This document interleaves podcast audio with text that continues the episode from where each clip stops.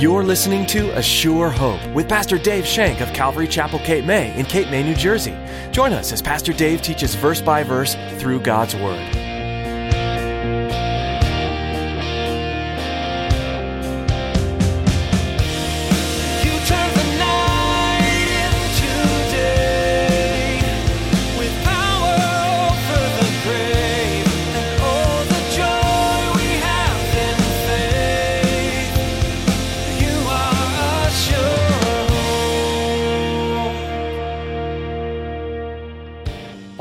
Was healed of the thorn in the flesh.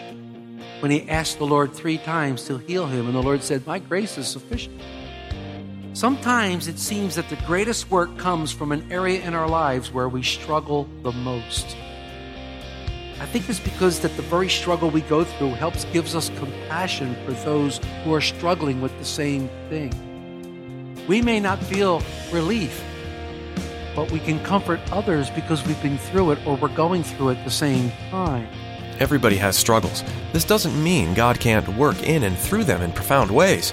In fact, as Pastor Dave will explain in today's message, it's often those who struggle the greatest that have the greatest humility and are most aware of just how desperately they need the Holy Spirit to work in them. Now here's Pastor Dave in the book of Acts chapter 28 as he continues his message, Minister, Missionary, Saint.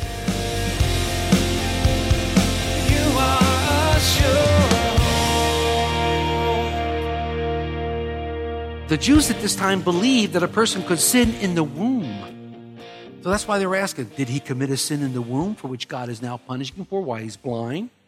Why is it when things go wrong that people are always looking to blame God? God's responsible for this.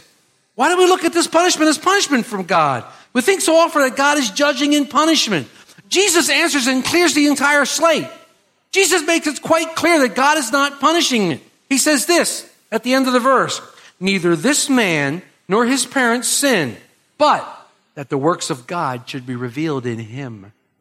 God is always working out his eternal purpose in our lives.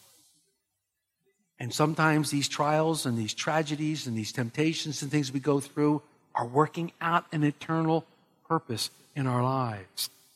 Even when we get discouraged by Satan, God is still in control.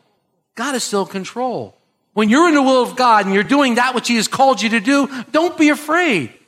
Don't be afraid of what's coming at you.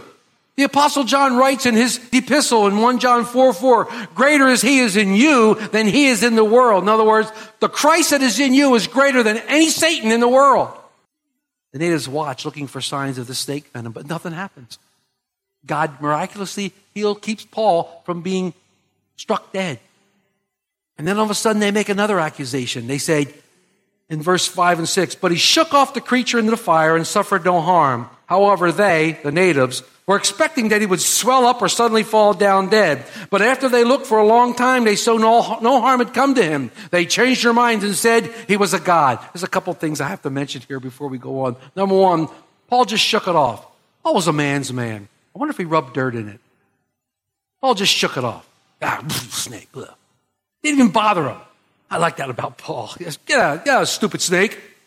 These guys were really dumbfounded. They said, what's going on, Paul? And also, I love the fact that all of a sudden, look, the snake bit him. He's a murderer. Look, he didn't die. He's a God. This is what happens when we put our faith in man. One minute they're raising you up, calling you a God. The next minute they're calling you a murderer. Or they're calling you a murderer and they're raising you up to be a God. Man judges by the appearances. Man judges by what's going on, not the way God judges. Have to be careful of this. But all through this, Paul keeps his wit and he keeps his witness. See, Paul was not only the consummate minister, he was the consummate missionary as well. And a missionary is basically someone who's sent out from a church or a religious organization to do evangelism, ministries, uh, education, literacy, those kind of things. And it came from the 1500s when the Jesuits sent people abroad, and it's der- derived from the Latin word missionum. It means the act of sending. The Latin translation of the Bible, Jesus uses this word when he sends out the disciples to go preach in his name. So this is where we get the word missionary. And knowing that he was being watched, Paul used the opportunity to magnify Christ, and we believe that that's just what he did. Paul was indeed sent out. Paul was indeed sent out. We know that the church in Antioch, when we studied chapter 13, they sent out Paul and Barnabas to do missionary work. But way before that, on the Damascus Road, Jesus sent Paul to the Gentiles. Remember? In Acts 26, 18, to open their eyes, to turn them from darkness to light, from the power of Satan to God, that they would receive the forgiveness of sins and inheritance among those who are sanctified by faith in me. This is the work of a missionary. Share the love of Christ. We take what we know and we go someplace and we share it. Now, we have missionaries that we support. Down in Panama, we support several. We support one over in Bahrain. We support mission, and we support missionaries here in the United States too. Just because you're on a mission trip doesn't necessarily mean you have to go abroad. I believe in our own backyards, at our own homes, we're on the mission field. In our own where we are, this is a mission field. Jim even prayed about the mission field that we are in. Some churches have you're about to enter the mission field when you go out the door. They have it over their door frames. The mission field. We're all called to be missionaries, but Paul never lose sight of his purpose and he followed the Lord's lead. He didn't care if he was shipwrecked or in the largest city possible. So we see him now in verse 7 that they all gather in the home of Publius. It says, In that region there was an estate and a leading citizen of the island whose name was Publius, who received us and entertained us courteously for three days. Can you imagine? There's 276 guys, and they're all coming to Publius's house to stay. And we don't know what they were guilty of them. A lot of them are prisoners. We don't know if they're murderers or whatever, but they're all going to stay at this house. Can you imagine? We Open up the door and there's 276 people who you don't know, you've never seen before, but you know that they're prisoners from somewhere and you're going, oh yeah, come in, come on, come on in. Here, come on in. This is what Publius did. He lets them into his house. I think it's cool because he's going to be rewarded for his kindness. He's going to be rewarded for his kindness because the Lord's going to bless him and the entire village because of the kindness of their heart. As we keep in verse 8, and it happened that the father of Publius lay sick with fever and dysentery. Paul went into him and prayed and laid his hand on him and healed him. Courson says, God will be a debtor to no man. Open your house, open your heart, and the people who come in will either bring a great blessing to you, as Paul did when he healed Publius' father, or he will be used, God will use someone else to bring a blessing your way hospitality, showing kindness to others. And this is what the missionary does. He walks in and he's right there and he heals the man. He miraculously heals him from the fever and from dysentery. And everybody else around him sees that he's healing him and they all want to come now and they're all being healed. It says Paul healed the others. He says, so when he was done this, the rest of those on the island who had diseases also came and were healed. The Lord truly blessed the natives because of their courtesy and their kind treatment. It's interesting in this verses, though, it doesn't mention evangelism specifically. It doesn't specifically mention Paul in any giving any evangelistic message. But we have to know that Paul's style is he's going to speak. I'm sure when he's when he's ministering to these people who are sick, he's giving glory to the Lord. He's telling them that they were healed because of the Lord, because of the Lord's magnitude. I mean, Let's stop and think a minute. They all knew that Paul had survived the shipwreck along with everybody else. They knew that Paul had survived the viper hanging from his arm. And now this man is healing others. You don't think Paul's going to miss a beat on that one? You think Paul's going to bring up Christ? He's going to bring up evangelism? This is what the missionary does. He spreads the gospel wherever he goes in all kinds of different ways. You remember our greatest quote from Augustine? Spent 40 years preaching the gospel of Jesus Christ, and every once in a while I open my mouth. It's the life we live. It's the life that we carry with us. Is our life exuding Christianity? When people look into your lives, they go, that person's a Christian. I can tell by the way they live their life. It's interesting here. Talked about this on Thursday with the guys over at Irma Deli when we were having breakfast. It's interesting that although everyone on the island is healed and they received healing, Paul never was healed of the thorn in the flesh. When he asked the Lord three times to heal him, and the Lord said, My grace is sufficient. Sometimes it seems that the greatest work comes from an area in our lives where we struggle the most. I think it's because that the very struggle we go through helps gives us compassion for those who are struggling with the same thing. We may not feel relief, but we can comfort others because we've been through it or we're going through it at the same time. But we have to be careful. We have to be very, very careful not to receive some from somebody who's ministering to us because of the struggles that they're in. Oh, I can never receive from that person. Look at their life. I can never, you know, if I need marriage counseling, I can't receive from somebody whose marriage is a wreck. A wreck. I can't receive that. That's not necessarily true. Courson says this again. It's a mistake to say I'm not going to listen to the person because of the struggles they're going through in that particular area. He says, Beethoven wrote his greatest symphonies when he couldn't hear a note. And Paul healed multitudes himself when he himself was in need of healing. We can receive if it's the Lord.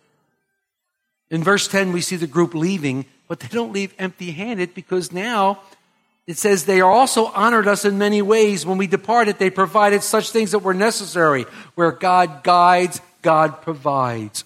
God provides for us in so many different ways. He's providing for the apostle and the group that which is necessary. And that's what the Lord does. He gives you just what you need, just when you need it.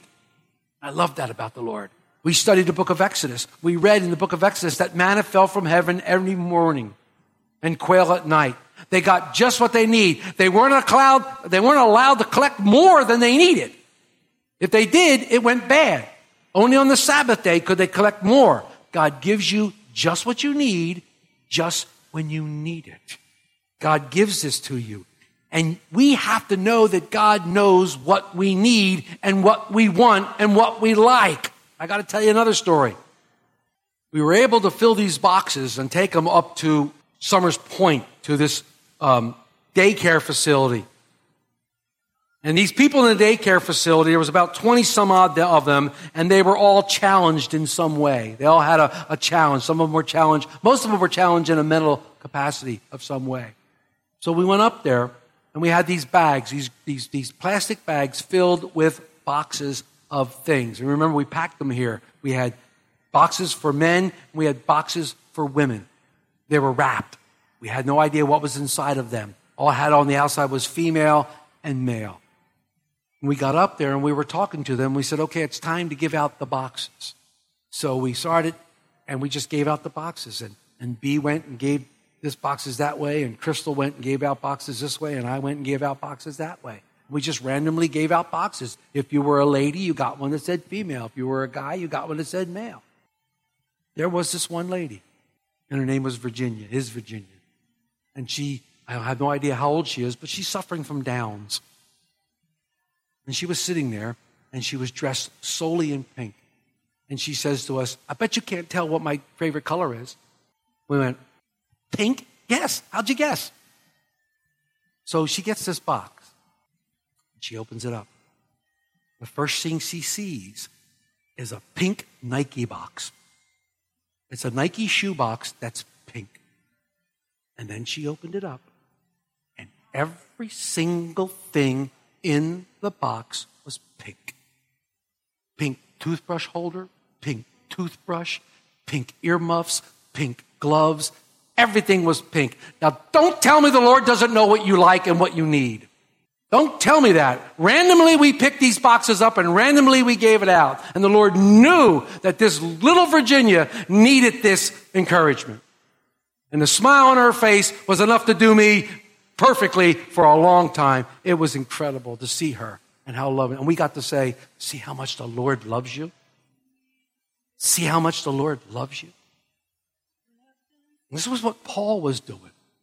Paul was doing things that exemplified the Lord. And when people would see it, he would say, This is the Lord. And this is our opportunities. When we see the Lord at work in someone's life, when we see the Lord at work in our lives, we have to tell people, This is the Lord. This is not some coincidence. This is not karma. This is the Lord at work. And the Lord's doing these things.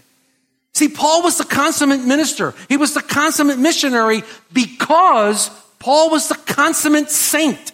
Paul was the consummate saint. And the word here for saint in the Greek is hagios. Hagios. And it means sanctified, holy or godly person. And as I was doing this study, I looked up on the internet how to become a saint. And there was the five step method and the 10 step method and all these other methods, and they all came from a particular church group. I don't want to be mean to anybody, but the church never made anybody a saint. The Lord creates the saints, not the church. And as far as the Lord is concerned, all of you that accepted Jesus Christ in your life are saints.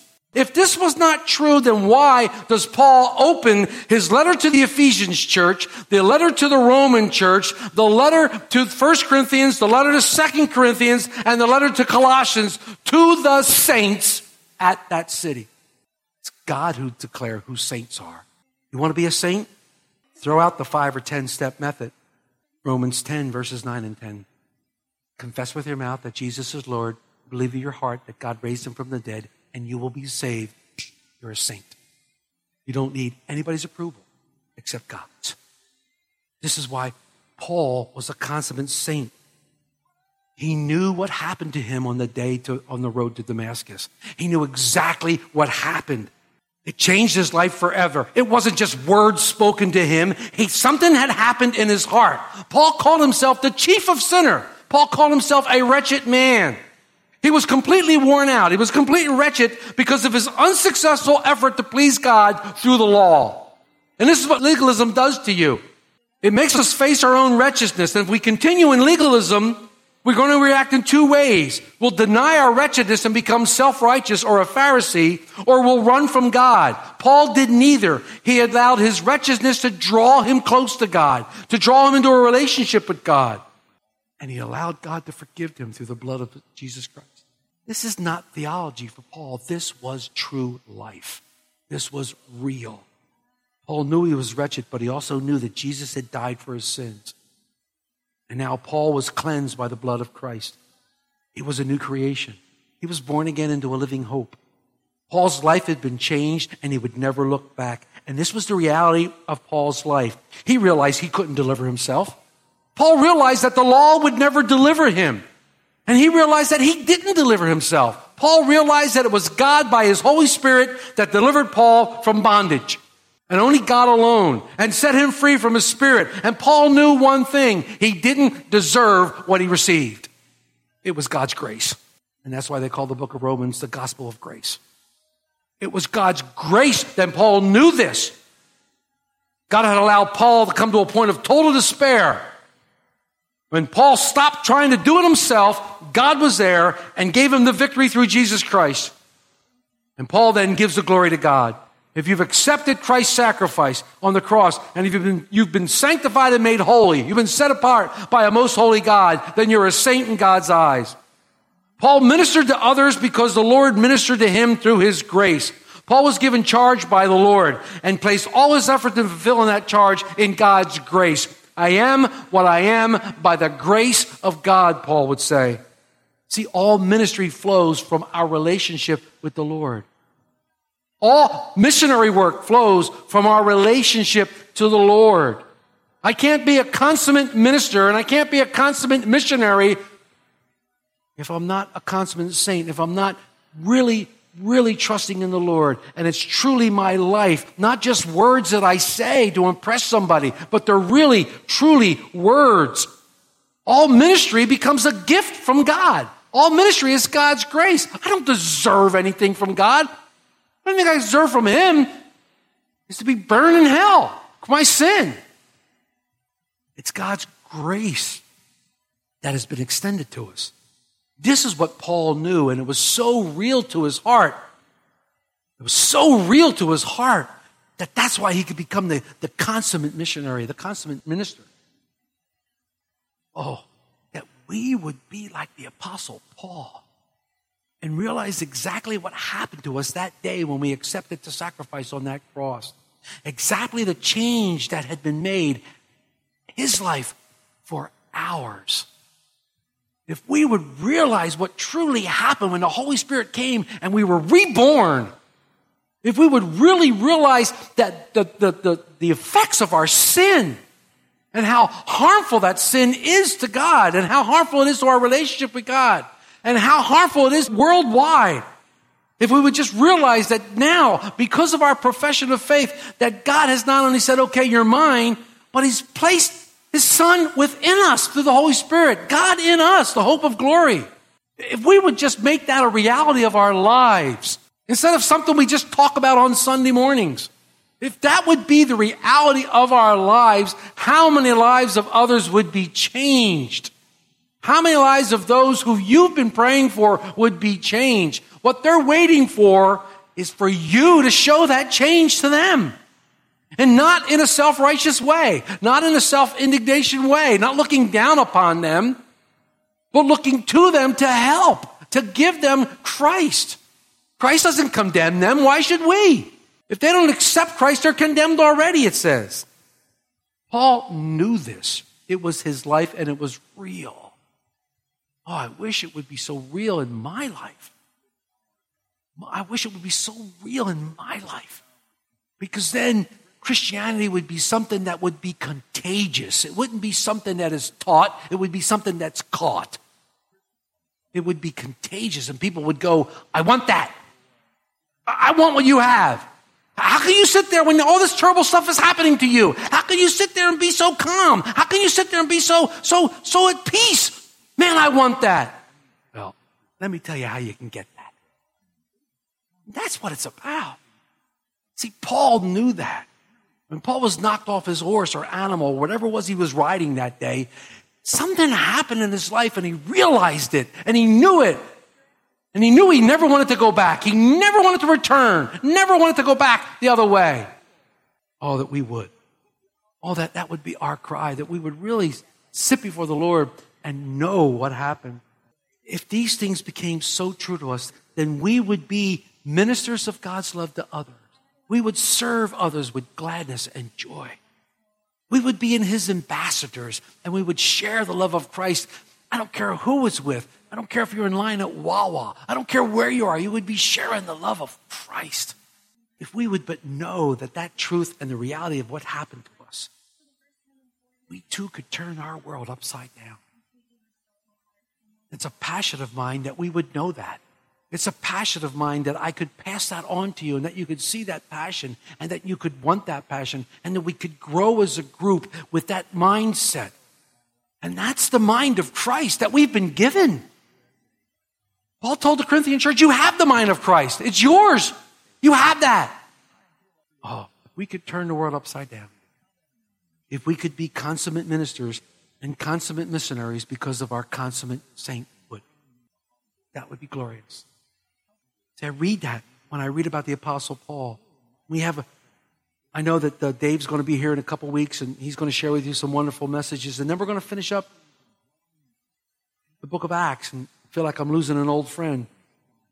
But we still have so much to glean from him. And I encourage you to reread some of these stories and reread some of these things that happened and, and really let it soak into your being and really let it become you and know that God has such a plan for every one of us and God has such a plan for you individually and He has a plan for this church. He has a plan and a purpose.